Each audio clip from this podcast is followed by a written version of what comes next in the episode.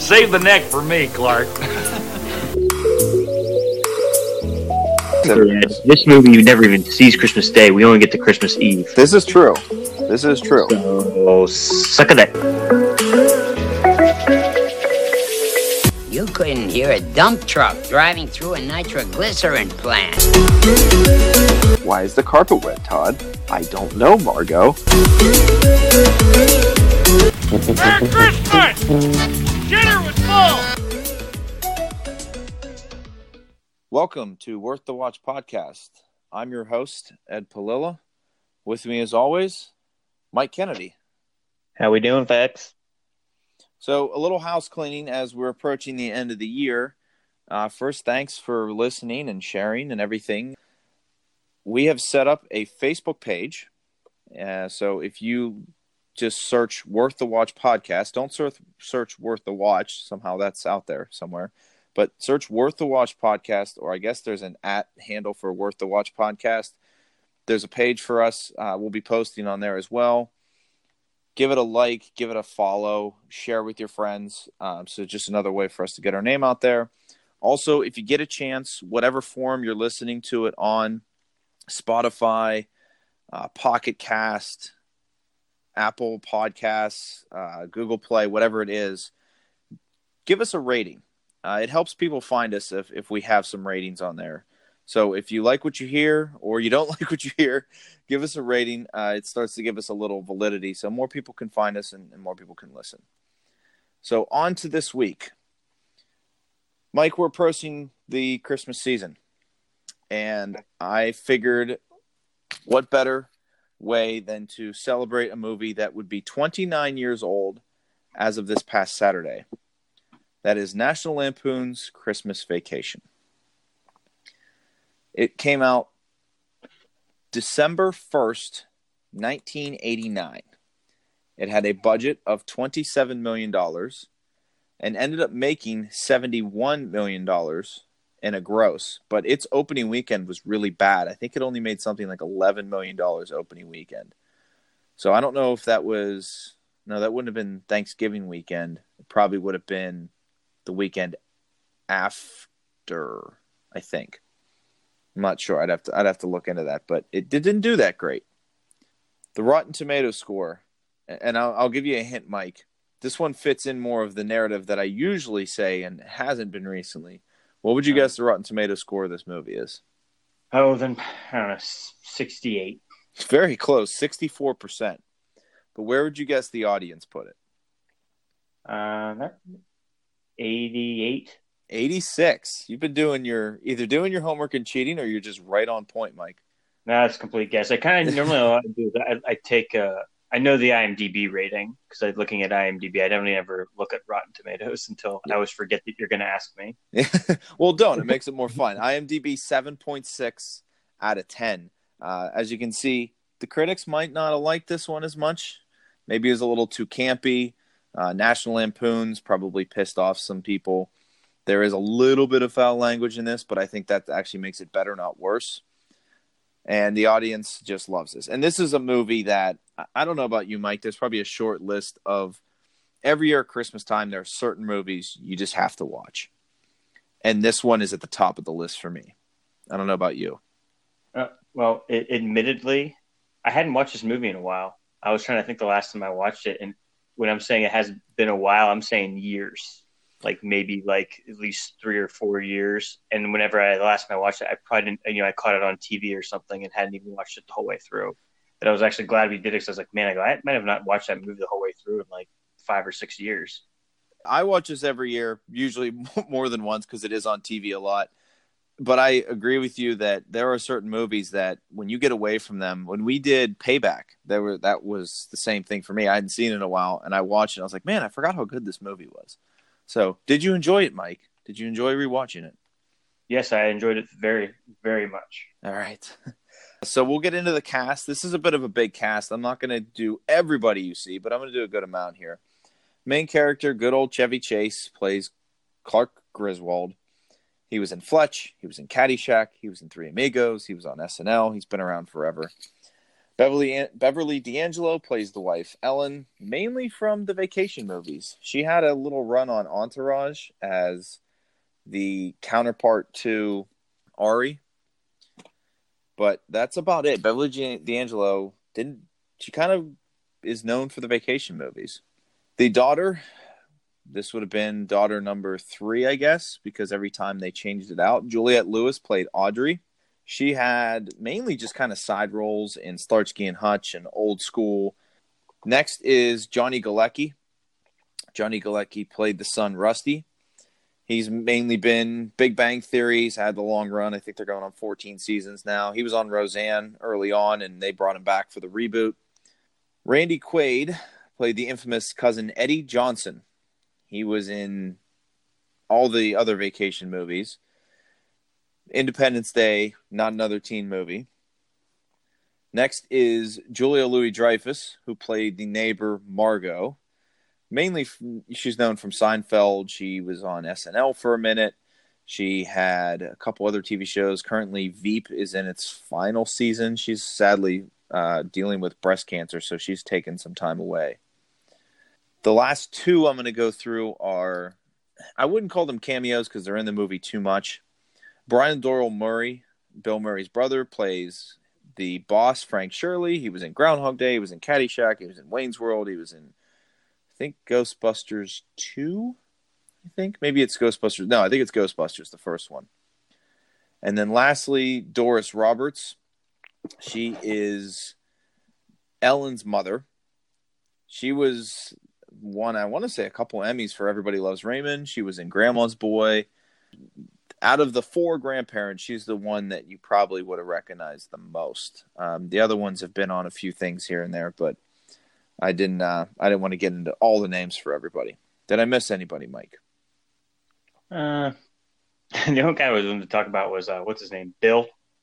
Did you talk about him? no, I did not talk about Bill. Uh, Mick, his last name is McMurray. I can't remember what his first name is off the top of my head right now, but he's just like that little, you know, his little the guy from work. Yeah, his buddy, and he's in everything. he's that guy. Like, I, I, was just like looking, uh, I you know I clicked on him I, on IMDb, and because I was like, man, I recognize this guy so much, and I was just like looking at all the movies he was in, and I was like, oh no shit, oh yeah, he, yeah, he wasn't that, yeah, he wasn't that. And I was like, god damn it, this guy's been in everything. Was it a lot of '80s and '90s movies? yeah, for the most part. Like just like he's in, he's in like you know, Raising Arizona, you know, L.A. Story, The Addams Family Values, like just like just for no, his known for, just random stuff. Yeah, just like the the most random things ever. He's the only uh, other guy I want to talk about. I do like him in this movie. He has he has a line that I use very regularly. I might as well do it now. I don't just say I'll, I'll just go have a really merry Christmas because the way he says it cracks me up. I don't know why. I can't tell if he's being serious or if he's like, I really hate this holiday, so go screw yourself. Pretty yeah, much. Exactly. Like. Exactly. Yeah, I don't know why it makes me laugh every time. Have a really merry Christmas. Anywho, well, why don't you give us the uh, the the quick synopsis, Mike? Yeah, quick one here today. Um, as the holidays approach, uh, Clark Griswold wants to have the perfect family Christmas, so he pesters his wife Ellen and children to try to get everything perfectly in line, including the tree, house, decorations, everything. However, things go awry quickly. Crazy cousin Eddie shows up, and his family also shows up unplanned and starts living in their camper on the Griswold property. After a slightly overcooked turkey, a torch Christmas tree, and some other small mishaps, to make matters even worse, Clark's employer reneges on the holiday bonus he needs to pay for the pool he's already put a deposit on. But thanks to cousin Eddie kidnapping his boss and bringing him back to the house, he sees how much it's affected the lives of his workers and decides to give everyone back their bonuses. So we'll get into the start then, Mike. Growing up, real tree or fake tree? Oh, we always had a real tree. Uh, we always had fake growing up since I've started started dating Erin, and ever since, she's been a real tree person. So we get a real tree, and then we have a big fake tree because we have a big open foyer. So we have a big nine foot fake tree in the front and a real tree in the back.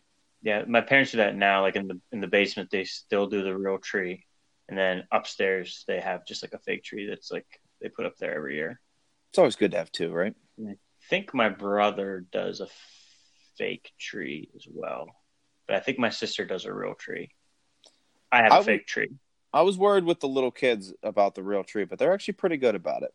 At first, they were kind of knocking stuff off, but they've been really good. They they get really close to it many many times, but I've got it secured to the wall too. I mean, we could get into the ridiculousness of the tree and the size out of it and- and the inability to drive with it and uh, the, the whole thing that I get into is they go the whole way out there, walk out in the middle of freaking nowhere, not really dressed well to be trudging through like, you know, two feet of snow. But on top of that, they get there, they don't have a saw, but they somehow dig it out. Like, how do they dig up? they somehow dig it out. They somehow drag it. God knows how far. The only thing I could say is if it isn't a, a tree lot, I guess. So maybe they went back and got them to help them. But God, that would have been all day. Well, it's like if they're uh, gone back to the tree lot, I'm sure somebody at the tree lot has an axe or a saw. Yes, you would think they'd have something. So yeah, unless they had they they magically came up with a backhoe that was able to rip that thing out of the ground like that. I, I Uh, do love I do love the line though that Rusty says. He's like, That thing wouldn't fit in our yard. It's not going in our yard, Rusty. It's going in our living room. yes. Something Erin because Erin sat and Erin loves this movie too, so she sat and watched this with me. She goes, "Have you noticed that big trucks now have essentially horse blinders that go down along the edge of the trucks, so you can't get underneath them anymore?" She's like, "I wonder if this movie inspired that." I said, "Eh, could have been, could have been." Now that I think of it, you're right because there's big metal sheets that go down between the tires, so nothing gets mean, underneath it. I'm sure this movie didn't do it, but I'm I- sure I'm something sure happened in real life that like that happened and somebody probably died from it. You know, Yeah. like probably serious, some serious accidents happened. I'm sure, yeah, I'm sure some small cars got wedged underneath there and, and caused some real problems. So I'll come out and say it now. This movie is full of lines, just one liners left and right. Usually they need to be in context, but not always. The first one comes pretty early in the movie. Hey, Griswold, where do you think you're going to put a tree that big? Bend over and I'll show you. You've got a lot of nerve talking to me like that, Griswold. I wasn't talking to you. I wasn't talking to you. Yeah, I also love that he uh, comes out with the chainsaw and holds it up in the air like Jason.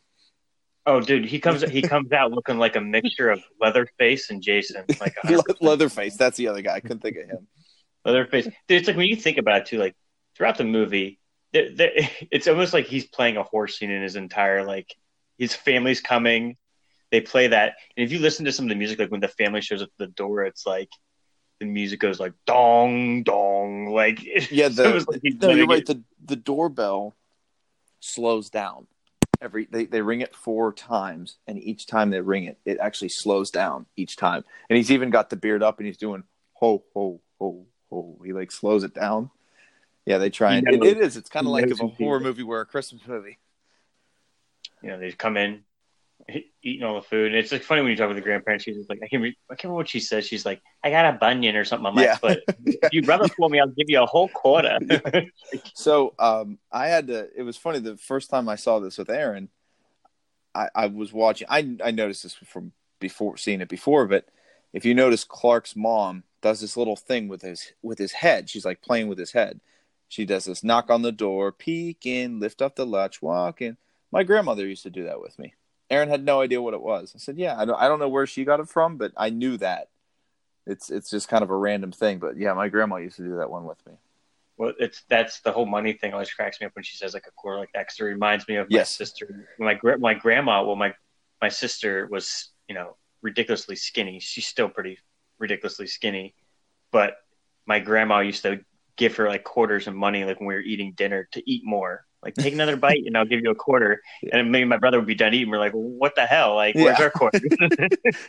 So, oh, I'll give you a dream. I'll give you a dreamsicle. Well, well, that'll do. Give me the dreamsicle. yeah i uh i am i am not only am i not above bribing my kids to eat i am way below bribing my kids to eat it's the only way we can get them to eat most of the time so next is at least the thing i have next is when your buddy bill shows up and the, he's got the infamous tasmanian devil mug which mike why don't you tell me about your your research of some of the paraphernalia from this movie Before that, one of his little lines. I love how he calls me. He's just like, "So I hear you know you're like front runner to be food additive designer of the year." It's such an Like, the important thing. award. like he's talking about his new product. Like I'm not, I couldn't. I was like listening to him. I was like, "That's technical," and he's like, pretty much like, "It prevents the milk from penetrating it." Yeah. like, you know, comes down to. And I was Once like, you know what? That would actually pretty be pretty good product actually. yes, yes, it is. Uh, but once again, we don't know if Bill's being serious or being facetious or being a dick. Like, because because just the way his delivery is, it's like food additive man of the year. It's, is that did he make that up and he's making fun of him, or did he mean it mean it literally that you you've done so well? Yeah, but your Tasmanian Devil mug. I, you know, I, I, when I was watching the movie, I was like, I remembered it, and I go, you know what? I was like, I wonder how much one of those costs. Maybe I could get one just for like laughs, you know, get it for somebody for Christmas or something. I saw, so I actually right before this, I googled it again just because when I looked it online before, it was like literally anywhere from like a hundred to two hundred fifty dollars. I saw on eBay. I saw it as low today at sixty one. Sixty one. That's a steal, are no- Mike. Granted, there are no bids on it, but I don't think there's any bids on any of them. But I'm sure if you looked at it outside of the Christmas holiday, it, it would be less, but still, it's just a the funny- Tasmanian devil mug. well, in the lower priced ones, they're they're used. It's like used mug. It's like here's a sixty one dollar used mug, and they like 250 250 300 dollar ones are like unused. You know, like they haven't been used or anything yet. I'm like, oh, that's great. I was like, Yeah, there you go. the freaking used one. yeah, you might as well go to a yard sale and see if you can get one that looks that. I mean, it's just a mug, right? It's not even a big mug; just a little mug. So I've noticed it. He he calls him at least three different names that are wrong. Mister Shirley does. Um, Bill, He he calls him Mark. Then he calls him Bill. That's at the beginning. Then in the middle, when he brings him the the gift, he sa- he calls him Greaseball instead of Griswold. And then at the end, when he's in their house, the first time he calls him Carl. but then he him makes Clark. it. Then he actually says this is Clark Griswold, and his Yeah. family, after they get it all resolved. But I like that. So then great. comes the. This might be my favorite line, and when we get into favorite line at the end, I'm going to have about three, I'm, I'm sure. But the lineup he has is they all proceed to walk by and go into the office. Thank you. Merry Christmas. Merry Christmas. Merry Christmas. Merry Christmas. Kiss my ass. Kiss his ass. Kiss your ass. Happy Hanukkah. I laugh so hard at that every time. I and it's like every time I watch it, I just go, he's over there like kind of trying to suck up to the boss, and then I don't know who these other guys are, but They're all brown nosers. They're all just Yeah. yes men that follow him around. fantastic. I also I like the the little bit too. Um, shortly after that, when they're in the mall, yes, yes. googling it. I'll I'll talk about it a little bit more on like thoughts of the movie, but just like Clark is a questionable husband and father. Clark is an extremely questionable husband and father. You don't need to say kinda. There's, there's no need to sugarcoat it. he uh something that I could see happening too. He's so focused on this chick's, you know, like lifting her skirt up, they just looks at his signs and just see he can't see the lines, can you, Russ? yes. No, you can't, Dad. There are there are very there's several f- funny lines in there as he's kind of losing himself. I guess wouldn't be any. Oh, wouldn't be the Christmas shopping season if the stores were any less hooter than they hotter than they are. It is. It's a bit nipply out. I mean nippy out. what did I say? Nipple? And then he goes, "Well, tis the season to be merry." She says, "Well, that's my name." He goes, "No shit." she says something to him too about like Can I take something out for you?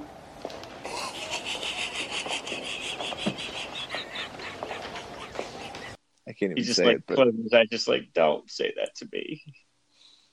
I'm gonna I'm gonna say it now. I should have said it before, but Julia Louis Dreyfus is fucking amazing. She's great in this. She was my favorite character on Seinfeld. Um, I haven't watched Veep, but Nave told me that it's absolutely hysterical and that she's great in it. I I've think she's also- really underrated. Yeah, so I haven't watched Veep either, but I like I agree. Like I mean, I'm not I don't know about Seinfeld, but she was fantastic in Seinfeld. She was fantastic in this. I even thought that uh her Dingleberry boyfriend was Todd, pretty yeah, Todd, he played it. He played it perfectly. They I don't know if played they're married or not. I assume they were married. Oh, you know what? I think they are because I think they actually put their last name in IMDb, and I can tell you here. I guess you're probably right too, because it is the '80s and people mostly didn't live with each other unless They're they were Todd and Margo Chester. That was their last name, according to IMDb. So. I'll, I'll I'll trust IMDb. I'll trust it too. You have an apartment, so you don't really get the opportunity to. But I go big on the decorations outside, but I do not go up on the ladder because my house is two stories. You've you've been here, right, Mike? Have you been to my new house? It's weak.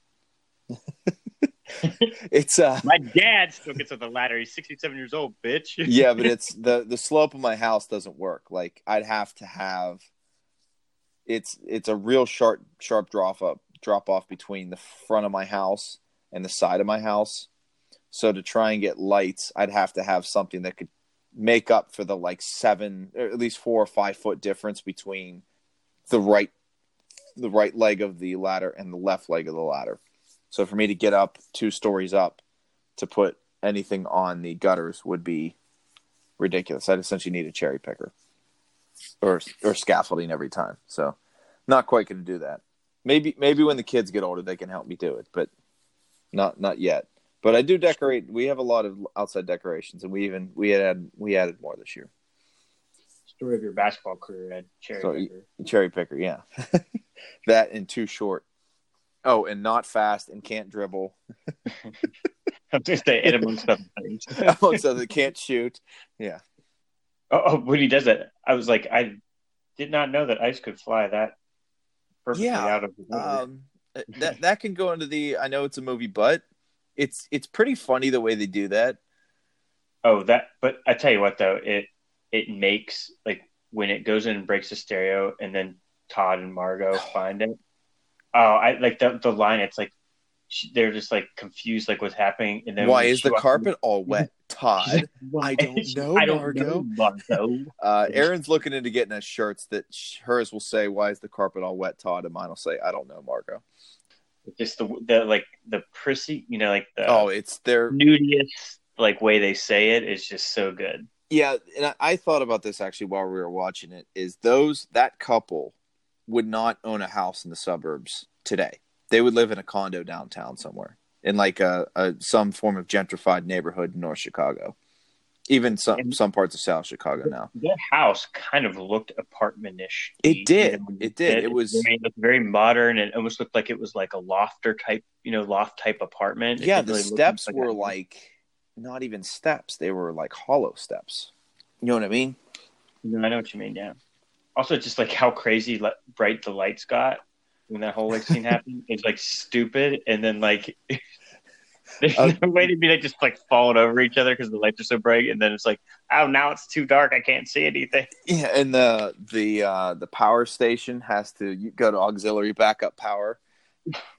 I, I you know, it's you know, it's one thing. It's like it's a movie. I understand they're just saying it's just like his electric bill's gonna be jacked up because he has every freaking, you know, however many lights that it was, two hundred fifty strands. Twenty five thousand bulbs. Yeah, that's what it was. Twenty five thousand. I, I meant to ask this. What do you think the cost of that stereo equipment would have been in 1989? You know, and to tell you the truth, I like I looked at it and it looked like it was like a couple different pieces, and you know, I'm sure you know it was a at least a thousand dollar stereo probably. I was going to guess 3,000. I was just guessing that's saying a thousand dollars in the '80s too. Yeah, um, yeah, I'm saying like I was going to even say 3,000 back in the 80s because at the time like stereo equipment was very very very expensive because it was very very new. Nobody's like gets mad about shit breaking in this movie either, really. They do a little bit, but that's like it. Like I would have went over and said, "Did you break my stereo? You owe me a thousand dollars or whatever it would have been." Mhm. They they do. She does eventually go over there. Oh no, I'm, I'm just saying. the Like, dog, but uh, I'm just saying in general. Like even Clark, like when he breaks shit in his own house, like he doesn't even like he falls through the roof that you know at one point and just like just sits there and he like stays up there in the cold. Bro, you fell through the roof. You could crawl down now. there that's actually a major a major complaint that Erin pointed out to me that was really good. Is yeah, you you, you that's your your getaway. Just shimmy down a little bit, and you can be out of there. You ne- also you never see anybody fix anything. Like, Nope. Like, oh, the windows break. How many times? I freaking was say the window breaks when they pull the tree out.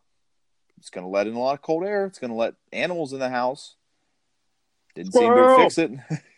well, that's that, that's when they bring a whole new tree in. But another great line coming up here, which is the first time Clark tries to show off the lights. The, she says he worked really hard, Grandpa, and his response was soda washing machines. That's even before they they're not twinkling. Art's always busting his balls, and I love it.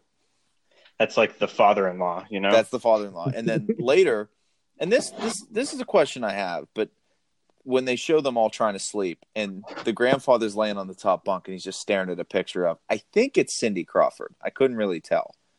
I couldn't either. I just knew that he was really happy because He was really happy. And that's actually where Clark falls through.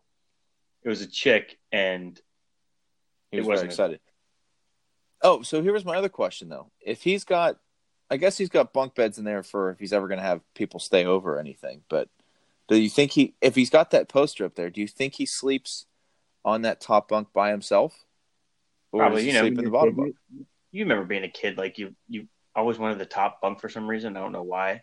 Well, it wasn't just a kid. When we moved into the dorms our fir- our freshman year of college, Mike, we immediately bunked our beds, and I wanted the top bunk, and I took it for the whole year. So it, you don't need to be a kid; you can be a quasi adult too. So when he goes up in the attic, why can he not push the steps down? I don't know. He was like standing on top of them too, and like it was like coming down a little bit, but not going down. No, and he doesn't really put any effort into it. Now, anybody with a half a mind that's ever been in an attic before should know you always walk on the studs, you never walk on the ceiling. And he seems to know enough about stuff that he never would have done that, especially standing on it in one place. Well, that and I'm fairly certain that the boards he has up there are probably going across, so you're supposed to walk on those planks. You know, like Yeah. the boards he steps on that smacks him in the face. Right, exactly. That's actually what those are for. You're right. Those planks are what you're supposed to walk along. They wouldn't know, have been I- that secure because they could have snapped, but still, it would have kind of given him a, a better footing on the studs as he walked. Like just over Thanksgiving, I was up in the attic at my parents' house getting some stuff down for him for like you know decorating for Christmas, and that's what you know my dad has like it's at least like plywood or something like over top the whole all the floor up in the attic. That's smart. Yeah, get the plywood out. Got to get the. If you want to get real fancy, get the three the three eighths or the, even the five eighths inch thick uh, plywood. Most of the reason why I think why he has it is more for just you know because he puts all the boxes up there and just gives him more room to put boxes and stuff like that. Yeah, I wanted to do that with our attic, but there's way too many trussels crisscrossing. There's no room for anything. I was kind of hoping I could at least slide some stuff up there, but no can do. nobody gives a shit about your attic, Ed. no one really does, but then he why does he sit on top of the door for when they pull Right. they pull it down and not the door, I guess the steps really. It's not a door, but why would he sit there of all the places to sit? exactly. To so when they pulled it down, he'd fall down and it would be funny. Yeah, eh, yes, that's the obviously the point, but it doesn't make any sense. I have a random question though. Does Clark have any siblings? I don't don't remember know. seeing any in the video, and I don't remember them ever referencing him in any of the movies. Because the way they talked about it at the end, where he's like, "Christmas is always such a mess," they didn't actually say it, but you would feel like that would be like kids going crazy and kids fighting and stuff would be mixed in there, and I don't. They never really say it. I was just kind of. I was wondering if you if you knew or not. I don't really don't know. You know, I haven't really like I said, the whole all the National Lampoons movies. I mean, at least with the ones with Chevy Chase, All the vacation movies, yeah. or vacation movies, yeah. Um, I haven't seen them enough to pick up on any of that stuff. Really, I think. European vacations on TV a lot. I've seen that several times in the last like two years. I feel like I turn every single time I catch it. It's the scene where he's like stuck in the roundabout. Yes, yeah, that's the one. that one's on a lot. That and I laugh very very hard at and we'll we'll talk about these in a in a little bit, but the at, at Oktoberfest, I laugh very hard at that scene. When I see Vegas, I always catch where he like wins the cars. Papa Giorgio. Pa- yeah, Mr. Papa Giorgio. Anything else before we get to him lighting up the house? No, we kind of talked about. It. I guess we kind of did already. I just love the well. It's that, and then it, along comes cousin Eddie. But I love the line. Uh, you taught me everything I know about exterior illumination. yeah, that, that line does not get old because he says it with such uh, reverence in his heart. He really means it, and his dad's so proud of him because of it. he, he thanks him. He's like, "Thank you." yeah. But cousin Eddie comes in and just steals the rest of the movie. Good line coming in. There's Ruby Sue, and good old Doris Roberts leans down and goes, "Her eyes aren't crossed anymore." And he goes, That's something, ain't it? Huh? She falls in a well, eyes go cross. She gets kicked by a mule, they go back to normal. I don't know. Yeah, I, I actually I'm gonna watch this movie.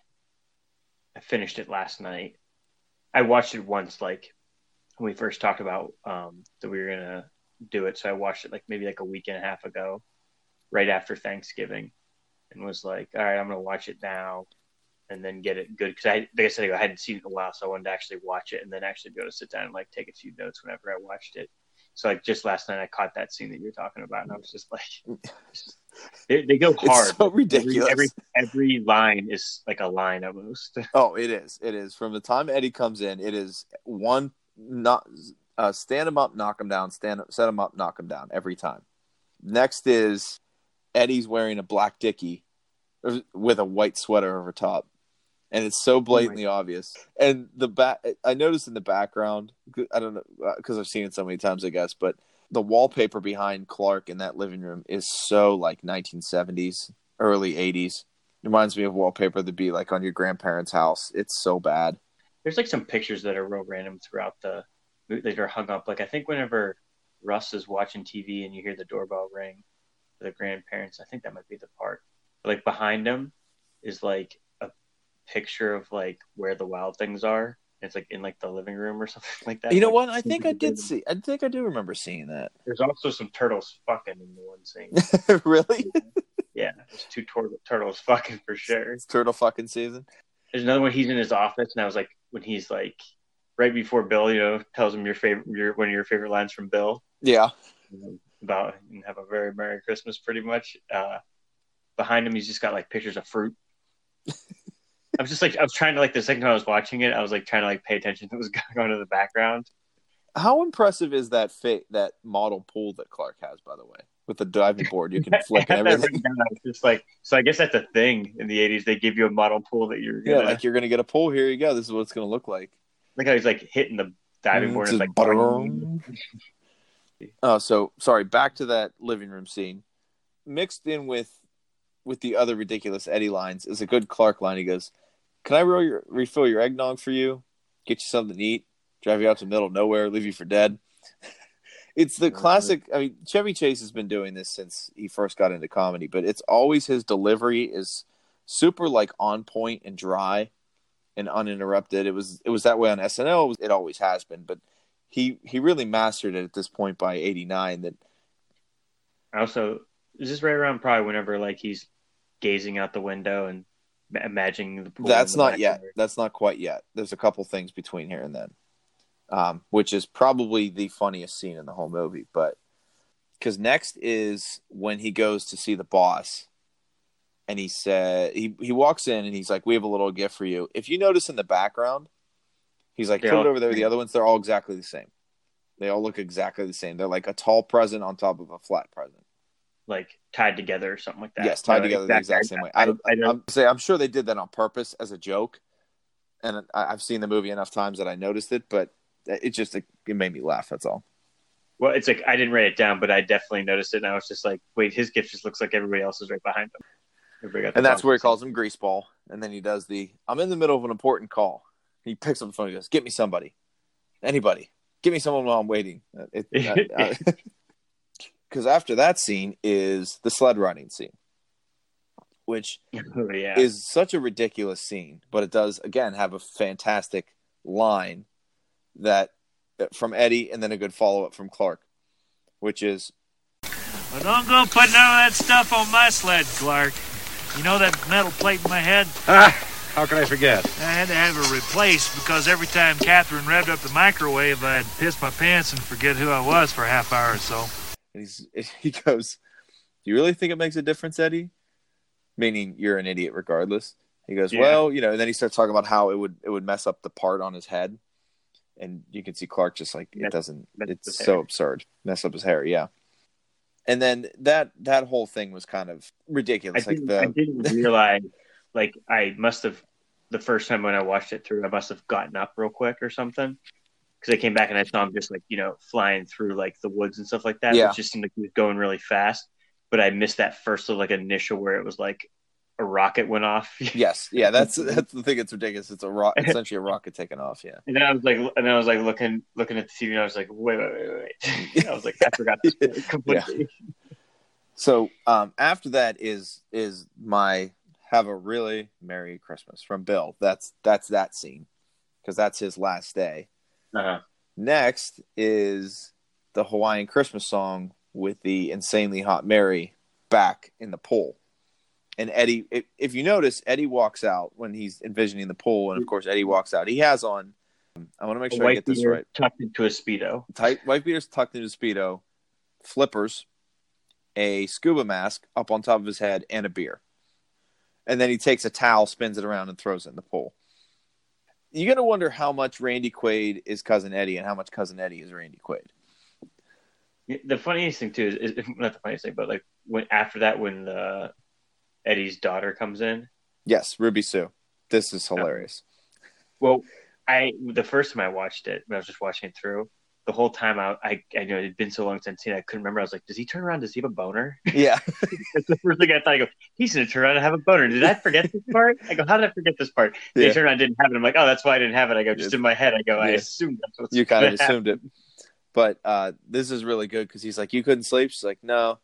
Rocky bit my thumb. Him's nervous. He goes, "Nervous or excited?" She says, "Shitting bricks." Clark says, "You shouldn't use that word." She goes, "Sorry, shitting rocks." so perfect, so perfect the way they got her to say that. After that, Mike is your your question you asked earlier about him coming down the steps and staring out the window, and I don't know why it made me giggle a little bit, but the the parents arguing over breakfast, the two dads. Do you know what they were arguing about? No. What their rations were in World War II. that's very, very two veterans yelling at each other about what they what they did in the war, because they hear him talking about K rations, and that's what their their that their food rations. I'm guessing World War II. It could have been Korea, but either way, Probably World War II at that point. probably that's the why- age. that's why I just kind of assumed that it's, they're about that age group. But so Uh, next it says what what he says is she walks and says, "What are you doing?" He's like, "Or what are you looking at?" It's the silent majesty of a winter's morn, the clean, cool chill of the holiday air, and an asshole in his bathrobe emptying a chemical toilet into my sewer.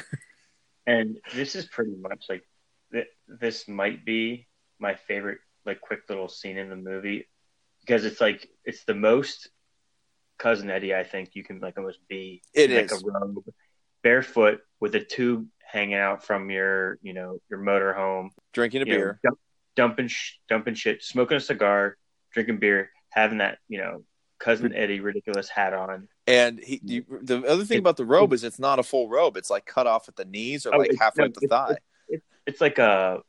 It's, like his wife's robe, you know, pretty much is what it is. It's not Yeah, but it his still looks like it's cut off too. It's it's so ridiculous. It, it is extremely short. And he, when he goes, Dinner was full. Clark Like, well- Griswold's delivery is he looks back, he looks at uh, he looks at her, and goes, "Oh, good, honey, can you check our shitters?"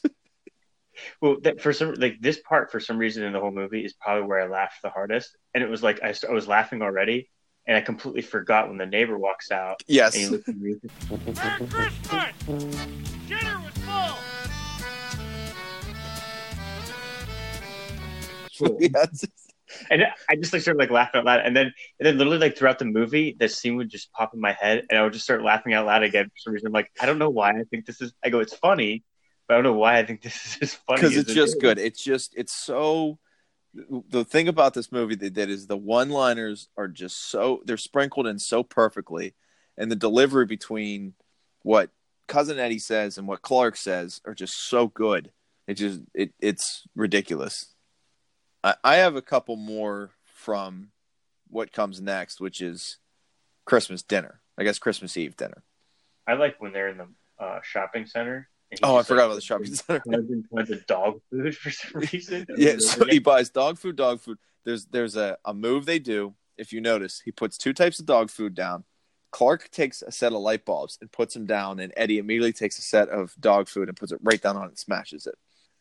You got to watch their hands because it's it's something that they they never reference and never say anything about it. But Clark puts a set of light bulbs down and he immediately smashes it, and they move on. They never say anything about it. And then the other, the beginning of the conversation, he's like, "Your uh, your co- your company the ones that killed all those people over in India?"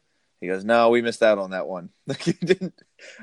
Yeah, I was just saying how just was grabbing the dog food and this, and just like at the end when he's like, he's like, you know, we want to buy some nice stuff for your kids. You know, want to Yeah. have a good Christmas. He gives him that giant list, and he's just like, and I'd like to get something for you too, like real nice something for you. real nice. Yeah, laughing, it's just like so, pretty much just like, so buy yourself something nice, man. buy yourself something nice. Yeah. So once they, once the Christmas dinner starts, I- have a, a personal story about this because a few years ago at a friend of ours' wedding, we were sitting there. Someone stood up. We were way in the back, so we couldn't hear much. But at our table was several of our friends, which I'll tell you names off the podcast. But someone goes, "We're gonna say grace." like we couldn't quite hear it, but we kind of knew what was going on. And one of them looks at us and goes, "The blessing!" Like said it real loud. They want you to say grace. The blessing. We all started laughing so hard to this day. Every time we see it, we still say it because it was just so perfect. I just like Aunt Bethany's great. She is You great. walks in just like I, it's not in order. It's just as I was thinking, it's just like is Rusty still in the Navy? this house is bigger than your last one. Is your house on fire? Because of the lights. Oh, did I break wind? Yeah. Oh, does the room the clear out? Uncle Lewis. Uncle Lewis reminds me of one of my dad's uncles a little bit. He was kind of the same way, kind of like old school, smoking a cigar. Yeah, oh, I, yeah. He was much older too than my grandfather. So this was like when I was young, like probably around Rusty's age. I, I remembered him kind of the same way. But he says a really funny line later when after Clark brings the tree back in, brings in the new tree. Aunt Bethany's going, Do you hear that? And he goes, You couldn't hear a dump truck driving through a nitroglycerin plant. It it sounds so much like two old people bickering. I thought it was such a funny way to say that. I gotta remember that one to say to somebody. When did you move to Florida? They're like in Chicago. yes, Ellen, are you still dating Clark? that's a pretty good Aunt Bethany you got going on there, Mike. Everything she says is wrong. Is this the airport? Yeah, that's right. And then What she, did I say? She, what did I say she played Betty Boop or something like that? yeah, The I think you Betty said that Boop she was the voice of Betty Boop in like 1930 or something. Mike, I think I have a perfect Christmas gift for you. Jelly of the Month Club. That would not be a good gift for me. It's Give the gift he gives all year long, Mike. Give me the beer of the month club, Ed. Those of the month clubs aren't the worst as long as you find something someone actually wants. But yeah, Jelly of the Month Club. It's coming your way, Mike. Be ready for it. I remember we we got my dad beer of the month club once. Did he enjoy it? You know, I think it's probably one of the better gifts. I mean, the better gifts we got him, but like one that like we thought of without any hints from him, and went over very well. Well, your dad's a minimalist, and probably anything he wants, he buys himself anyway. So that's that's a pretty good idea, actually. So I, I wrote down. Well, I I got a copy of what he actually says about Mister Shirley, and what he wants to tell him. Would you like to hear it, Mike? Well, I was just going to say the turkey looked delicious. It did. Save the neck for me, Clark. and Right. then it and then it like exploded before you even cut into it. Did you notice that while they're passing the food around, Eddie pulls out what looks like mashed sweet potatoes? it look, I think it was sweet potatoes. Yeah, and he takes a bite. He then- takes a bite of it and then puts it on his plate. It would have been funnier if he took a bite and put it back. That's that's what I in my head I had thought happened, like in my memory when I watched it. But still, that's what the people like takes a bite, slashes it, and then puts the same spoon that he took a bite out of, like back in the bowl. I'm just like, oh, I hate you. Yeah, he's he he is so over the top, which is what makes it so funny. But he would be the worst house guest. Although he is he, he is staying in his own place, but still like did you hear like when they're going when they're like panning around the table, just like how hard everybody's crunching? Yes, yeah. it's awfully quiet for that for a Christmas dinner. Usually, someone's always talking, but he dips his well he dipped like the tur- dipped it in like water he talks about this you know at the very beginning of the movie when it, the what's his name snots that's it Yeah. snots drinking the tree water yeah, and you're talking about how it went up in flames it's just like you always hear about like how people have actually get house fires from because they forget to water their christmas tree I'll tell you what, man. I can tell you, we've been doing the real tree. We, it goes through like two giant. We've gi- those giant like stadium cups you get. It goes through one or two of those a day. You got to stay on top of that, man. If you don't, what's up I, go you know after you don't for a while and then you let it out you know those pine needles they they dry up when those pine needles dry up man those suckers you know you've tossed those in a campfire before oh yeah, they they snap, crackle, pop. and, then, that's not even when they're like 100% dry if they're dry man those things are just gonna gonna go Yeah, yeah, you got to be careful with that. So everybody at home, be careful. Turn your tree off when you're not there. Turn your tree off at night. Keep it watered. Also, tie it to the wall because it's gonna. You got a much better chance of something happening if it falls over. So there's your safety rule for for the evening. hey um ed Yes. if you uh, have if you're um looking for any last minute gift ideas for me I have Yeah. for you. What would you like, Mike? Uh, i think i'd like my uh i'd like frank shirley my boss right here tonight. I want him brought from the happy holiday slumber over there in melody lane with all the other rich people. And i want him brought right here with a big ribbon on his head. And go ahead i'll let you finish that ed. Do you want to tell him that he's a cheap, lying, no good, rotten, four flushing, low life, snake licking, dirt eating, inbred, overstuffed, ignorant, blood sucking, dog kissing, brainless, dickless, hopeless, heartless, fat ass, bug eyed, stiff legs, spotty lipped, worm headed sack of monkey shit he is. Is that what you'd like to tell him, Mike? hallelujah holy shit where's the towel I laugh at the brainless, dickless, hopeless, heartless. That's the one that cracks me up. Those four. when I was when I was looking up random stuff online, um, apparently during this scene, like he had a bunch of cue cards like behind like the camera because like there was no way he was gonna remember all these like in a row how to say it. So like they were like kind of cueing him off like so he could see them like in a row and changing them for him, so it was easier for him to remember them. I'm glad you found that because Erin asked me. she- I said I always do this. You know, you and I do the internet research. She's like, I wonder how many takes he had to do with that. And I'm I was curious. I couldn't find anything, so I'm glad you found something that said they had cue cards up for him. That's a lot of cue cards. How hard do you think they were laughing when they were writing those cue cards? They're like this is gonna be Brainless. Dickless, hopeless. It's like dog kissing. Like it's just such a random thing to say. Yeah. Um, inbred is a good one. Four flushing. I have no idea what four flushing is. Worm headed sack of monkey shit. Yeah.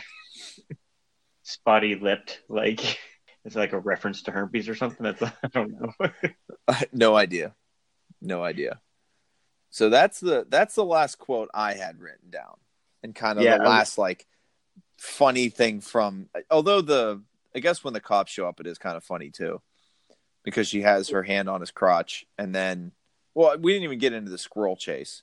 Well, you know, and some people think that scene's hilarious, and like I, I do think having a squirrel run around your fucking house would be terrible.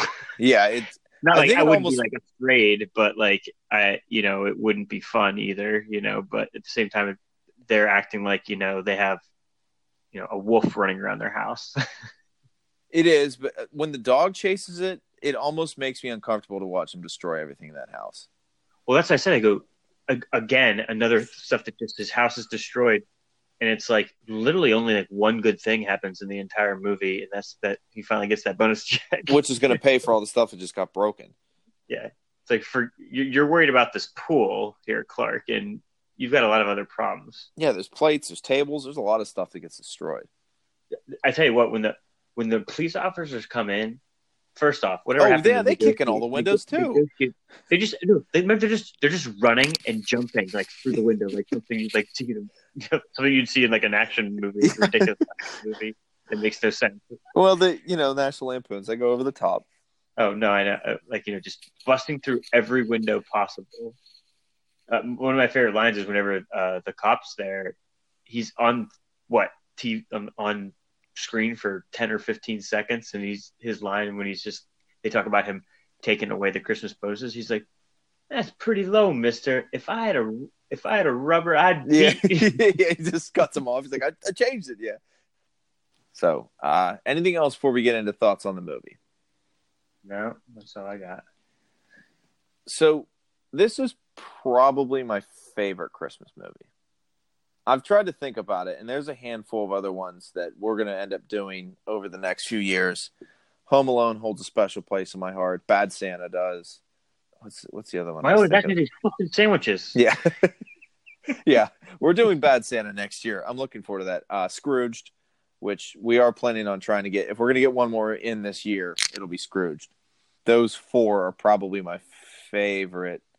I'm trying to think if there's any more. There's some that are like okay. I know Die you're not a big fan. Die Hard's not a Christmas movie. It's an action movie. I don't think it's a He's- Christmas movie. He's going to. He's at a Christmas party. I don't consider Technically, it Ed, this movie you never even sees Christmas Day. We only get to Christmas Eve. This is true. This is true. So suck it. Fair. that is a valid argument, Mike. With an exclamation point. Uh huh. All right, so what are your what are your thoughts on this movie, Mike? Because a, a lot of the stuff I kind of already did as we went through it. Yeah, uh, you know, like I said, I go. I talked about Clark kind of being an irresponsible ass. You know, flirting with the the ball, daydreaming about said chick at the pool, spending money he doesn't have yet when he's got a family. Yes, um, uh, taking a yeah. chainsaw to the newel post and inside the house. yeah, yep, yep. You know, taking risks with your family in the car. Uh, try, um, you know, racing against two rednecks. yeah, I mean, I mean, deep down, I, I get it. Like, you know, he he is a family guy. You know, you see that like throughout the movie that he does care about his family and even cares about you know like cousin has these kids and stuff like that. And is a good is a good person when it comes down to it. But I'm just like, he's kind of sketchy, you know. Yeah, yeah. he is. Uh, he has his son helping him do the decorations. Now, at least doesn't have him up on the ladder and on the roof, but that would have been like the only thing that was left. I'll say too. It's like you know, it, it's not way back then. You know, it's kind of like around when we were growing up, uh, when this kind of takes place. Yeah, we were six when this movie took place. Yeah. So it's, we were a little younger than Rusty was. I, I guess you know you you did help out. Yeah, I mean, he was probably what ten by then. You're you're helping out dad a little bit. So That's pretty much all I really have. I was just wanted to talk about Clark a little bit when it comes to this movie. No, No, no. I, I, I said I go. I, I am glad that I sat down and watched this movie though from start to finish because I had not watched it from start to finish for a while. all right, we'll ask this then, Mike. Worst person, Clark Griswold, or our previous movie, Del Griffith. For those of you that didn't hear the previous episode, that's Planes, Trains, and Automobiles. John Candy's character, Del Griffith. Sit on that one. Think about it. I think that I, I don't know. I really think they're they're probably pretty neck and neck when it comes down to it. No, that's why I asked. I figured they're kind of in the same they're, boat. They're deep down, they're good people. Del's pretty much just annoying. He's just not- annoying, and he's kind of ignorant to his surroundings. Chevy Chase can be blatantly like you know be sarcastic, be, he's like, be an asshole to you know kiss his ass, you know, Yeah, kiss your ass, you know, like he knows when he can be an asshole. He's you know kind of makes fun of his own family cousin Eddie. Del just wants to be there, guys. You know, be, wants to be Steve Martin's friend. So I guess Clark's probably a little more an asshole, asshole, but like deep down, like they both are caring individuals. They care about the people that they're with. true, true. Yeah. Del just doesn't have anybody, so Big heart, just they don't think through their decision making. Kind of like cousin Eddie. what would you say your favorite scene was, Ed? Uh, mine is when Eddie shows up through the conversation in the living room because there's just like several one liners in there, and I just laugh every time. You know, I, I said Merry Christmas, shitter fool. Yeah, Like Right just behind that like, yeah. where he's peeking out, like just him describing the whole description of Eddie of him to his it wife. sounds like the opening of a Char- Charles Dickens novel, and then an asshole in his bathrobe emptying a chemical chemical toilet into my sewer. Yeah. what what are you eating that that kind of stuff's in your toilet? It's it's liquefied.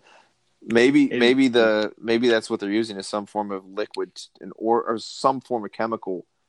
That's why it's called a chemical toilet down to liquefied so you can empty it. Maybe that's how this works. Anybody that knows it's done RV travel or anything like that, or Well, like tour bus travel that knows, send us in least amount of graphic detail what kind of what kind of chemicals they might be using, and that's how it works. Maybe I'll ask. I'll ask uh, Jackson. Why would You know, he they, know? They take that RV up to the Penn State game. Oh, yeah, I, I yeah. went. I went with them to the Pitt Penn State game this year, and the Pitt Penn State game last year. I guess that's the opposite of like airplanes, where they put it into the giant blue ball that turns into like a meteor dropping out of the sky. Yeah, or I could just ask. Go to the source, the owner of the yeah, RV. go, tent. yeah, go to the RV owner. He'll tell you. All right, Mike. What's your least favorite movie? What's the worst scene? Oh, least favorite. What's your least favorite scene? What's the worst scene in the movie? I put down when he was stuck in the attic because I think they just tried a little too hard to be over the top between like him getting hit in the head with the boards, the him wearing like female clothes. Like that, that I didn't really find it super funny that he was wearing all like the chick clothes or anything like that. Really, for some reason, he was just looking for something to keep him warm because he was stuck up there. And then like he fell through the ceiling, and then like I said, like okay, you have a hole in the ceiling, you can go down through the ceiling now and get out. And I'm just kind of just like, but you're gonna hang out there in the cold, you know? Like Yeah, why um, wouldn't you keep why wouldn't you keep your feet and your body near that hole where all the warm air is and then watch your home videos upstairs, you know, too. It's like I I agreed. I had that because it's a little too slapsticky, like you said. It's like fake nostalgic. They almost try and get that a little bit. Say, oh, look at here's 1950, whatever, like 1953 or whatever it's supposed to be. They were the videotape was from, and kind of like, oh, look at Clark trying to remember his childhood Christmases. It was kind of pointless. I also put the sled scene because it's it's so over the top, but Eddie's line kind of Um, saves it. after after you said that, that's that's that is also right up there for me too. Yeah. It, it doesn't really fit in the movie. It doesn't make any sense. All it really does is give you a chance to have Eddie deliver that ridiculous line about pissing his pants. Every time the microwave turns on, he pisses his pants and forget who he is for thirty minutes. So I already went through all my. I know it's a movie, but do you have any other than the ones we've talked about? Nah, no, just I, I I literally just had written down like how much his house gets fucked up and he doesn't get mad like at all. Like I just wrote down the gutter, the window falls through the ceiling, tree goes on fire, chair and floor on fire, dog knocks all that shit over. The SWAT team busts through like every window. Yeah, I'm just like I go, oh, and he had to have fucked up his car at the beginning, some Yeah. a little bit, you know, like after all that happened. can we kind of sprinkle in Margo and Todd's house a little bit too? Just the layout in general. It's It did make sense. especially for the 80 that like you know late 80s maybe not quite yet for that kind of I, I agree with you that it looked like it should have been a some form of um, apartment, not the inside of a house. But you never know how the how it was designed. this is way too modern So what's your what's the best line, Mike? What's your favorite line? Can Uh, you pick one? put down two obviously the one i've been talking about the whole time merry christmas the shitter's full when he says to him like for some reason i just could not stop laughing during that so i kept saying it then i also wrote down merry christmas merry christmas merry christmas kiss my ass kiss his ass kiss your ass happy hanukkah I have both of those, and I even had a couple more. The every time she turned the microwave on, uh, her eyes aren't crossed anymore. Fell in a well, kicked by a mule, and then of course the why is the carpet wet, Todd? I don't know, Margo. That one has lived on in infamy. That there, that every year you'll see someone wearing some type of shirt, like a couple wearing that shirt. I've, I've seen it several years in a row.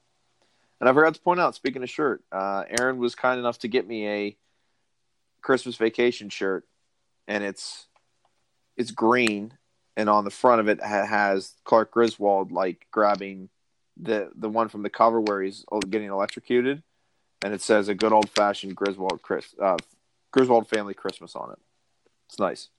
nice Yeah, nice. So, who's your favorite character, Mike? well i think we both know it's cousin eddie cousin Eddie. Yeah, I I put Clark in there too because he's good, and I even think Ellen's really good in this.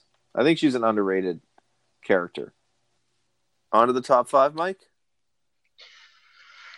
Yeah we can do top five All right, so this week's top five Mike and I decided to go with just National Lampoon movies. We thought about doing National Lampoon vacation movies, but there's really only been five of them.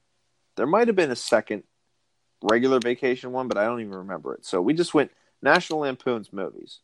And I found out looking online that there was like three different sets of National Lampoons. I guess they've kind of rebranded themselves a few times. The National Lampoons of the last rebranding, two thirds of the National Lampoons movies ever made have been made since 2003. And and they're all Trash. the majority, or the majority of those are trash. I'm sure. Like straight to video movies. Yeah, I looked up the list. I'd never heard of almost all of them. So, Mike, why don't you give me your top five first? If you Like, have not- this, this feels like it could have a five, four, three, two, one. But I you know it's probably not in this direct order that I have. Uh, for my number one is probably going to be Animal House when it comes down to it. National Lampoon's Animal House is probably number one. I haven't seen it in actually a really long time, but I remember loving Van Wilder in like high school, college, whenever it first came out. Christmas Vacation, I have down. I, I have like down Vegas Vacation and just regular Vacation, like kind of next to each other, because I've seen Vegas Vacation more than the regular Vacation, because I just think feel like I've I just caught it on TV.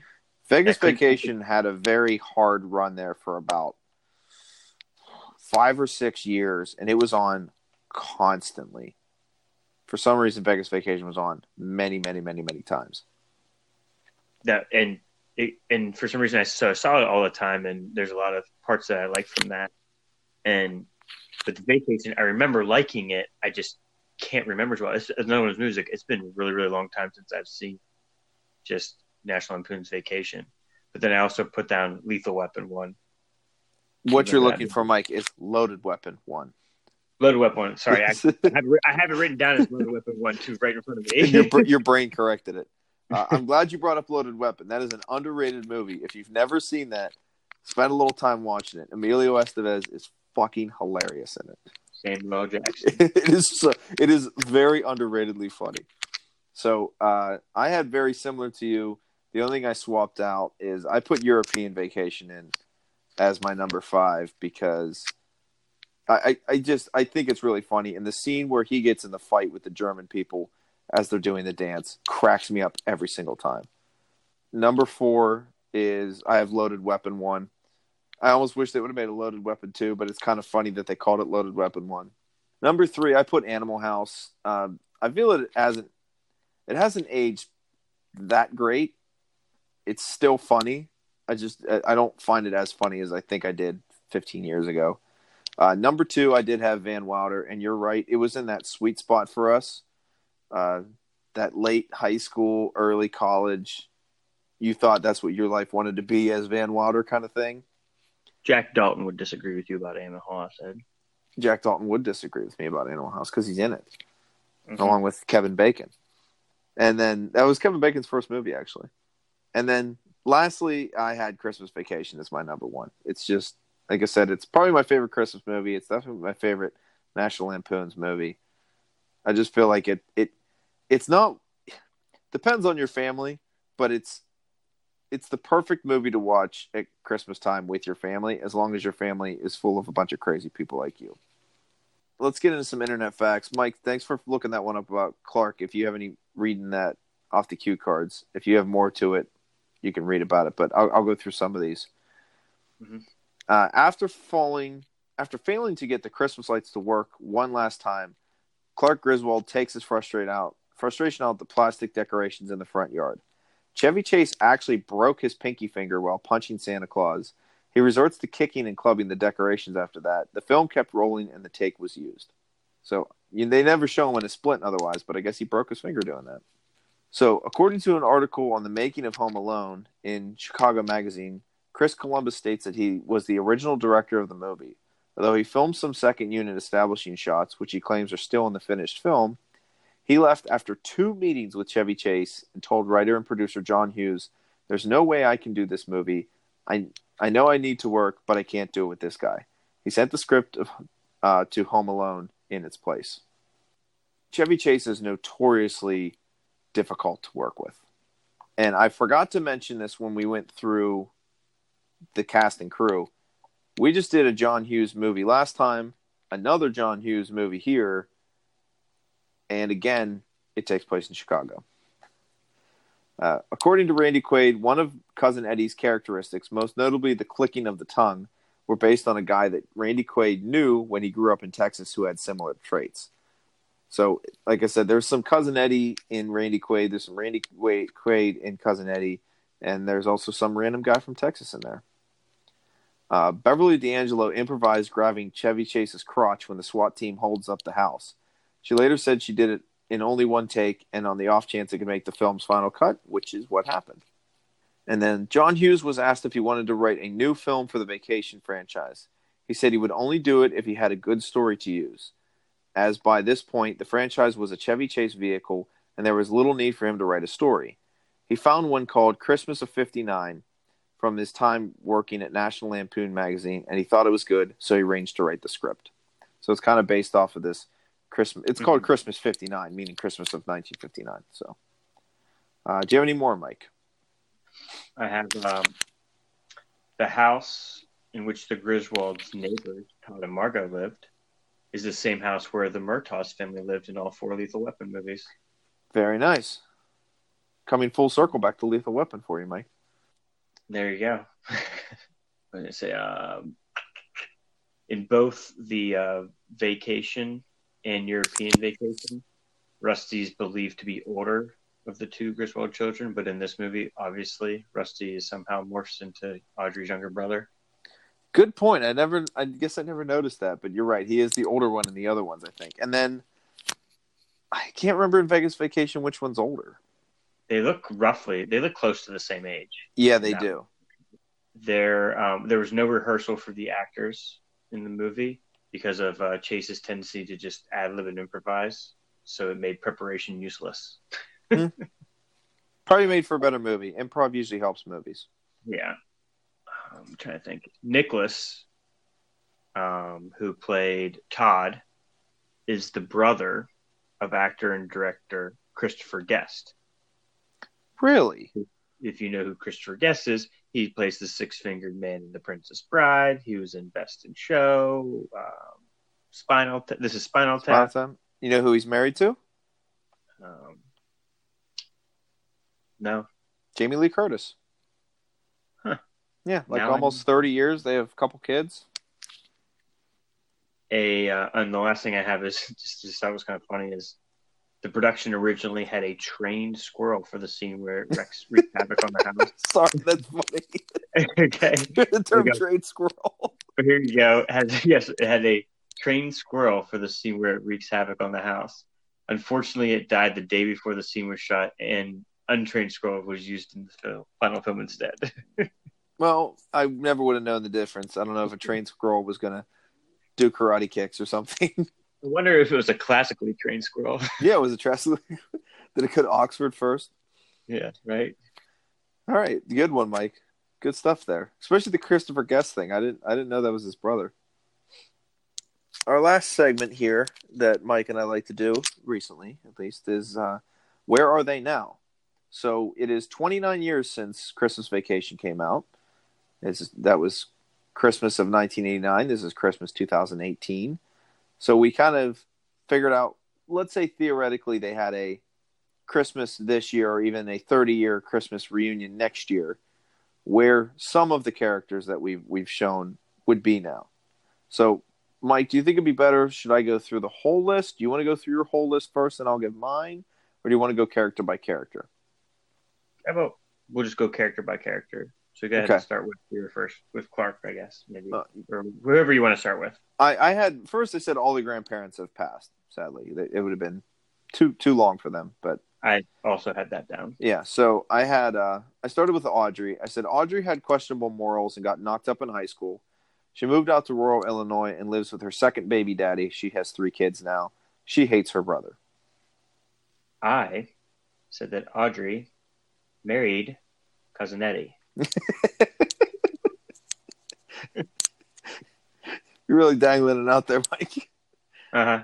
They had, you know, an intimate encounter, all because of the pool. Oh, the pool. Yes, so Aud- Audrey and cousin Eddie, and cousin Eddie normally wouldn't do something like that, but cousin Eddie's always drunk, so we know how that goes. Yeah. But that was pretty much all I had for. This was kind of like, like last minute something I just read. I was just like, what can I say that's really going to be ridiculous? That's really ridiculous. That's really ridiculous. So I had for Rusty, I said Rusty finished grad school and is a su- successful architect living in northern Chicago. He hates his sister. Clark and Ellen are still together. They try to have a big Christmas every year, but it's just enough to get the kids to show up for half a day because they don't like each other. Did you cousin Eddie? Cousin Eddie ended up liking the kidnapping thing a little too much. He was arrested five years later for kidnapping a different business executive and asking for, quote, a shitload of money. He is due for parole in two years. That kind of does sound like cousin Eddie, actually. Yeah. And then it all sits down to it. Because that's what I wrote down for Audrey. And then for cousin Eddie, I wrote down that he started his own waste disposal company. this is kind of just what I had written down. And it was called No Shitters Full. No shitter's full. so uh, last I had Margo and Todd. I said the events of that Christmas placed a wedge between Margo and Todd. They were divorced in 1990. She became a wealthy executive with her wealthy executive new husband. They live in a large condo in downtown Chicago. Todd went into a depression after Margo left him and never really recovered. He moved to, to Cleveland and is the, is as depressed as the rest of that city. And I forgot to do Margo. It's But- okay. But very, very similar. Her and the guy, things got broke off. I thought about like in my head, I was like, maybe they bought a house and were like really happy where they were and found out like a week later that it was actually Clark and Ellen's now house that they live in. So they actually are neighbors with them again and didn't know it because like Clark and Ellen were on vacation when they were like looking and ended up buying the house. Ah, okay. So they're, you know, pretty much continuing their debauched life. Yes. When it all came down to it, I said Margo wasn't with um, Todd anymore. All right, Clark. Mike. Probably would have jumped. Clark probably would have jumped on top of that after that. Yeah. His googly eyes. We know what he said about her earlier. yeah. He wants to show where I'll put the tree. where he'll put his cookies. So, uh, anything else on the movie, Mike, before we go? No, you know, just a, just a uh, a classic. You know, just a good one to watch. Christmas movies are the or the Christmas movies, Christmas songs have a life because they come up every year and get watched. And this one is one that I always make sure makes its way onto the television screen. Not one for the kids, but a good, fun one to watch with adults. Agreed. Yeah, the that's the only thing against this is you can't watch it if you got little kids or around your grandparents if they get easily upset over something like that. So, all right, follow us on Twitter at Worth the Watch Podcast. Email us worth the watch podcast at gmail.com. As I said at the beginning, we now have a Facebook page. Look for, I think it's, I don't know how the whole Facebook thing works sometimes, but I think it's facebook.com slash worth the watch podcast and then please if you can go on share it like it or give a rating to wherever you are listening to this at if it's spotify or itunes or whatever just you don't have to do anything more than just click a one through five star rating it starts to give us a little bit we start to pop up a little bit in, in other places so uh, our final movie for 2018 I think we should be able to get it in. Is we're going to do another Christmas movie, one of my favorites, Scrooged, with Bill Murray. Another one that I, I really try and, and watch every every Christmas season. I pretty much yeah, without fail, watch this movie every Christmas Yeah. season. It's on TV, obviously, but it's worth it's worth getting the DVD out or catching it on. I don't know if it's on Netflix or not. I'd have to look. And I didn't see Christmas Vacation on Netflix. I have the DVD of this one, so uh, it, it's been better unedited. I'll say that much. All right, we will catch you next time. Thanks for listening.